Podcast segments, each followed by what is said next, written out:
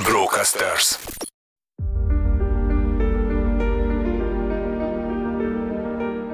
Érezted már, hogy többre vagy képes, mint amit most csinálsz? Hogy nem akarsz többé megalkudni? Hogy eleged van a másoknak való megfelelésből? Ha igen, akkor jó helyen jársz. A nevem Bolya Imre. A Karizma podcastet hallgatod. Célom, hogy rátalálja benned rejlő karizmára, hogy a legtöbbet tud kihozni az életedből. Magabiztosság, tudatosság, fejlődés. Kezdhetjük?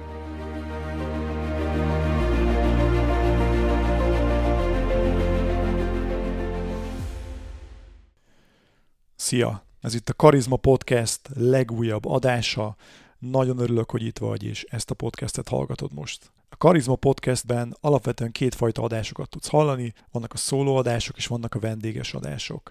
A vendéges adásokban értelemszerűen vendégekkel találkozhatsz, vendégeket hallgathatsz, mégpedig olyan embereket szoktam meghívni, akik egyrészt számomra inspirálóak, másrészt pedig érzek bennük egyfajta karizmát, magabiztosságot, tudatosságot, amit az adás során igyekszünk megfejteni az ő kommunikációs, szakmai és egyéb sikereinek a titkát feltárjuk, amelyekből nem csak jó magam, hanem szerintem te is sokat tudsz tanulni és ezen kívül vannak az úgynevezett szólóadások, amelyekben saját magam vendége vagyok, vagyis egyedül szoktam megosztani különböző tartalmakat, magabiztosság, tudatosság és a fejlődés témakörében, és ezen belül is a karizmatikus kommunikációra fókuszálunk leginkább. Mert azt tapasztalom, hogy amikor karizmáról beszélünk, akkor az első, ami sugározza a karizmát, az valakinek a kommunikációja és a mai alkalommal is egy kommunikációs témát hozok be, mégpedig azzal a címmel, hogy mitől lesz unalmas egy előadás. És a mai adást az inspirálta, hogy ezt a kérdést, vagyis hogy ki az, aki volt már unalmas előadáson, gyakran felszoktam tenni az előadásaimon és a tréningjeimen is. És amint elhangzik a kérdés, azonnal lendülnek a kezek a magasba mindenki volt már unalmas előadáson, mindenki hallgatott már végig unalmas prezentációt, szerintem neked is van ilyen élményed. Mi a gond ezzel? A gond az az, hogy egy unalmas előadással szerintem mindenki veszít. A közönség csalódott és elégedetlen, mert sokszor azt érezzük, hogy elvesztegettük az értékes időnket. Az előadó pedig hiába akart ő jó szándékkal előadni, és magabiztosan, izgalmasan, de a sikerélmény helyett egy kudarc élménnyel távozik az eseményről. Ez a tipikus vesztes, vesztes, vesztes, vagyis a mindenki veszít helyzet. És miért fontos, hogy ne tartsunk unalmas előadást? Hát ennek több oka is van, de az egyik az az, hogy olyan világban élünk, ahol elképesztő mennyiségű információ áramlik ránk, Ráadásul ez az információ hatalmas sebességgel érkezik. És ennek az információ tömegnek, cunaminak az egyik fontos forrása az az okostelefonunk. Ma, hogyha beülünk valakinek az előadására, akkor tudat alatt sokszor feltesszük magunknak azt a kérdést, hogy most figyeljek az előadóra, vagy inkább gyorsan nézzem meg az e-mailjeimet, olvassam ki a Facebookot, esetleg nézek rá a Viberes üzenetekre. Szóval egy előadó ma gyakran a mobiltelefonokkal versenyzik a figyelemért. És lehet, hogy ami mondjuk 20 éven nem volt unalmas, az ma már az, mert az információkat gyorsan, hatékonyan akarjuk, és azonnal idézőjelben büntetjük az előadót, aki nem képes lekötni a figyelmünket. Azt is szoktam mondani egyébként pont emiatt, hogy 10-ből átlagosan 8 előadás unalmas. És nem azért lesz unalmas, mert valaki úgy el ki a színpadra, hogy na én most tartok egy jó kis unalmas előadást, hanem egyszerűen nem alkalmazza a szükséges előadói eszközöket, vagy épp nem készül fel rendesen, és a vége sajnos az lesz, hogy unalomba fullad az előadás, és a közönség inkább a mobiltelefonjával van elfoglalva, mint sem az előadóval, vagy az ő mondandójával. Ezzel a mai podcast epizóddal nagyon fontos célom az, hogy te messze elkerüld az unalmas előadó, vagy az unalmas prezentáció kategóriát, és ha esetleg ismersz valakit, vagy látsz valakit, aki szintén hajlamos erre, őt is tud figyelmeztetni, hogy mi az, amit kerüljön el. Ez a gyűjtemény, amit összeállítottam, az elmúlt 16 évnek a tapasztalata. Ugyanis én 9 évig dolgoztam különböző nagyvállalatoknál, majd 7 éve már hogy búcsút mondtam annak a világnak, és azóta a saját tréning cégemet építem, és segítek sok-sok embernek, számtalan vezetőnek, hogy hogyan tud magabiztosabban, megnyerőbben kommunikálni. A 16 év alatt rengeteg belső céges prezentáción vettem részt, rengeteg konferencián jártam, itthon és külföldön, számtalan rendezvényen voltam, szóval szerencsére van merítési alapom. Következzenek akkor ezek a jelek, amelyek erősen azt fogják sugalni, hogy egy előadás unalomba tud fulladni. Az első, amit rengeteg előadón látok és tapasztalok, az az, hogy elképesztő módon izgulnak és lámpalázasak. Tegyük hozzá azonnal, hogy a lámpalázal önmagában nincs gond. Izgulni emberi dolog, sőt, szerintem ha valaki már egyáltalán nem izgul, az nem is feltétlenül jó. Tehát a lámpaláz az teljesen okés, a gond akkor van, amikor valaki a magas lámpalázát nem tudja viszonylag gyorsan levinni egy kellemes szintre. Egy olyan szintre, ahol az még támogat téged, egy kis pozitív stresszt, egy pozitív drukkot ad, és nem akadályoz abban, hogy megnyerő, magabiztos előadást tudj tartani. És amikor egy ilyen előadót látunk, lehet, hogy egy darabig együtt érzünk vele, viszont aztán elveszítjük a türelmünket, és könnyen odafordulunk a telefonunkhoz. Pedig a lámpaláz igenis kezelhető, és pontosan azért, mert ez egy nagyon fontos téma, korábban két adást is szenteltem már az izgulásnak. Érdemes meghallgatnod a második adást, ahol nagyon sok olyan dolgot elmondtam a lámpalázról, amelyet sokan nem tudnak, pedig érdemes vele tisztába lenni. Majd a harmadik Karizma Podcast adásban megosztottam az általam ismert leghatékonyabb lámpaláz kezelő módszereket. Szóval az első ilyen jelenség, ami predestinálja az unalmas előadást, az az, hogyha valaki nem tudja jól kezelni a lámpalázát. A következő, amiből szintén sejteni szoktuk, hogy hú jó, itt bizony az unalom erdejébe akarnak bevinni minket, az az, amikor valaki egyszerűen unalmasan kezdi el a prezentációját. Lehet, hogy éppen hosszasan mesél magáról, teljesen felesleges információkat oszt meg, vagy épp felsorolja azt a 18 pontot, amiről szó lesz, szóval nem tudja felkelteni az érdeklődést. Egy klasszikus példája az, amikor azt mondja az előadó, hogy ma az Y témáról fogunk beszélgetni. Ehhez képest ne az Y témáról beszélgessünk, hanem mondja azt el, hogy miért érdemes nekem végighallgatni az ő előadását. Szóval unalmas kezdés. Ezt is érdemes messziről elkerülni. A harmadik, amit tapasztalok, talán lehetett volna ezzel is kezdeni, mert szintén elképesztően gyakori, amikor valaki rááll egy monoton, egysíkű hangra, és csak mondja, mondja, mondja, folyamatosan mondja, néha betes egy kis őzést, ez jaj, abba is hagyom, nem folytatom. Monoton, egysíkú hang. Ez különösen akkor nagyon zavaró, amikor van egy téma, amiránt elvileg lelkesedik az előadónk, és minket is szeretne esetleg lelkesíteni, de hogyha a hangján nem érezzük azt, hogy ő tényleg érzelmileg kötődik ahhoz a témához, akkor mi alapján várja, hogy mi is legyünk lelkesek? Monoton egysíkú hang. És most nem azt mondom, hogy egy előadáson énekelni kell, de ha van egy kis lelkesedés, szenvedély, egy pici játékosság a hangodban, már sokkal, de sokkal jobban le fogod tudni kötni mások figyelmét. Szokták kérdezni tőlem, hogy Imi, mi a titka annak, hogy odafigyeljenek rád? Nagyon-nagyon sok eszközünk áll ehhez rendelkezésre, és Pálferit szoktam itt idézni, ő szokott mindig beugrani. Egy Pálferi előadáson nagyon nehéz elaludni. Miért? Azért, mert folyamatosan játszik a hangjával.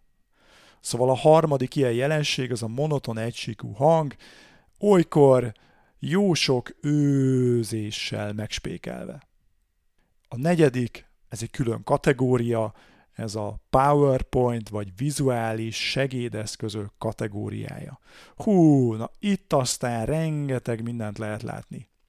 Gyakran előfordul, hogy az előadó 12-es ariallal előző éjszaka persze teleírja a szlájdjait, és szépen felolvassa nekünk mint hogyha nem tudnánk olvasni. Ilyenkor egyébként nem is néz ránk, tehát a szemkontaktus sincs meg, hanem csak a kedvenc szlájdjaival van elfoglalva. Olyat is látok gyakran, hogy valaki bonyolult ábrákat, diagramokat tesz a szlájdra, és lehet, hogy ő érti, mert napi szinten ezzel dolgozik, de nekünk percekbe telik, míg egyáltalán értelmezzük. Szintén látni olyat, hogy nem elég, hogy bonyolultak az ábrák, még tele is vannak zsúfolva a szlájdok. Egyébként önmagában a PPT már egy hatalmas banánhéj tud lenni, mert sokan azt gondolják, hogy a PPT fog engem helyettesíteni. Ez nem így van. Egy jó prezentáció, egy jó PPT, vagy prezi.com-ban készített anyag, mindegy, az valójában csak kiegészít téged, de soha nem fog helyettesíteni. És amikor ilyen PPT-ket látunk, akkor nagyon könnyen ismét benyomja nálunk az előadó az unalom gombot. Ötödik jelenség, jel, ami utalhat arra, hogy itt bizony unalmas előadásra számíthatunk, az az, amikor egy prezentációnak nincs íve, nincs struktúrája, hanem látszólag véletlenszerűen dobált gondolatokat akarnak velünk megosztani, és nincs szépen felépítve. Ilyenkor érezhetjük azt, hogy oké, okay, próbálom összekötni, majd lehet, hogy egyszer csak föladjuk, és azt mondjuk, hogy jó, akkor ez most már engem tovább nem érdekel, majd inkább utána olvasok, vagy ha esetleg elküldik nekem a PPT-t, akkor majd valahogy megpróbálom megfejteni. A hatodik jel, ami arra utal, hogy ez bizony egy unalmas előadás lesz, az az, amikor az előadó nem tud mit kezdeni a testbeszédével. Bizonytalan, esetlen, nem tudja jól használni a kezeit például ahhoz, hogy gesztikuláljon, és még inkább alátámassza azt, amiről beszél. Olyan előadó is van, aki egyébként ezt úgy oldja meg, hogy egyszerűen elbújik a pulpitus mögött.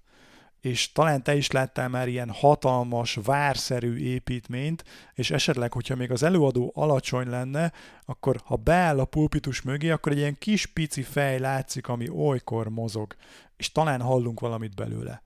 A pulpitussal egyébként önmagában az a probléma, hogy mivel az egy fizikai akadály, egy fizikai tárgy, az megnehezíti azt, hogy az előadó kapcsolódjon a közönséghez, és a közönség kapcsolódjon az előadóhoz.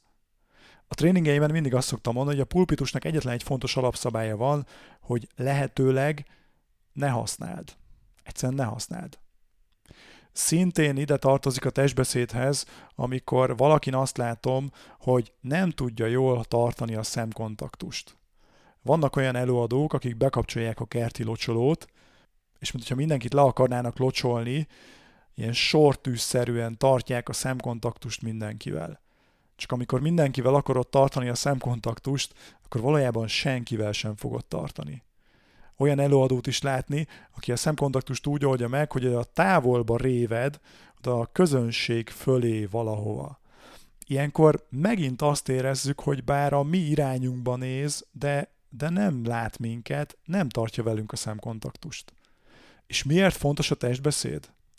Hát azért, mert a kommunikációnknak több mint a felét teszi ki. Vagyis az, hogy a hallgatóságot hogyan értelmezi azt, amit mondasz, annak a szavaidon és a hangodon túl a legnagyobb szeletét azt a testbeszédet teszi ki. Szóval a bizonytalan testbeszéd sokszor előrejelezhet egy unalmas előadást. Voltál már olyan előadáson, ahol az előadó mindenféle unalmas szóviccekkel vagy poénokkal próbálkozott, hogy feldobja a hangulatot? Szerintem neked is van ilyen élményed, nekem jó pár ilyen van. A helyzet az, hogy a humorhoz egyrészt szükség van magabiztosságra, másrészt pedig, hogyha nem jönne össze az a bizonyos humorbombon, akkor még több önirónia kell ahhoz, hogy akár ki tud figurázni magadat. A béna humor szintén egy olyan jel tud lenni, ami júj, szinte már fájdalmasan unalmat tud sugalni. Ha szeretnéd jobban használni a humort az előadásaidban, a kommunikációdban, a prezentációidban, akkor hallgassd meg az előző, a 32. Karizma podcast adást, amelyben Kovács András Péterrel az egyik legjobb magyar stand beszélgettem. Ott részletesen kitárgyaltuk azt, hogy mikor érdemes használni a humort, hogyan érdemes, ő hogyan szokta ezt jól alkalmazni, milyen formái vannak. Szerintem felér egy mini humor tréninggel. Biztos vagyok benne, hogy sokat fogsz belőle tanulni. De a lényeg, hogyha valaki rosszul használja a humort, vagy esetleg egyáltalán nem használja, még az is lehet egy unalomjelző. A nyolcadik unalomjelző az, amikor egy előadóról egyértelműen látjuk, hogy nem készült fel rendesen. Nem találja a helyét a színpadon, belezavarodik a saját mondandójába, nem ismeri, hogy a szlájdjain mi van pontosan, vagy esetleg a diák hogyan következnek egymás után, és tudom, hogy ezt okozhatja részben a lámpaláz is, de nem lehet mindent a lámpaláz számlájára írni. És azzal is tisztában vagyok, hogy elfoglaltak vagyunk, olykor kevés időnk van felkészülni egy prezentációra, és nagyon sok ember számára a felkészülés abból áll, hogy összerakok egy PPT-t. Sőt, ha még inkább magunkban nézünk, olyan is előfordult már, hogy fogtunk egy korábbi PPT-t, és azt írtuk át az új témának, vagy az új rendezvénynek megfelelően.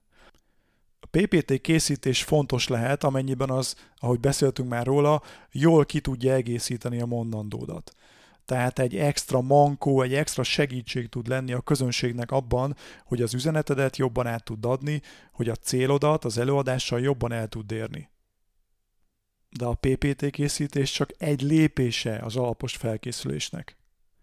Az elmúlt 7 év és több száz vezetői felkészítés után kidolgoztam egy 7 lépéses felkészülési módszert bármilyen előadásra, prezentációra, és most lehet, hogy meg fogsz lepődni, de ennek a 7 lépésnek mindössze a hatodik lépése a prezentáció összerakása nagyon sok fontos lépés előzi még meg ezt, annak érdekében, hogy legyen célod, hogy legyen üzeneted, és még inkább, hogy át tud adni azt a közönségnek relevánsan, úgy, hogy az nekik ott passzoljon, nekik az ott értéket jelentsen.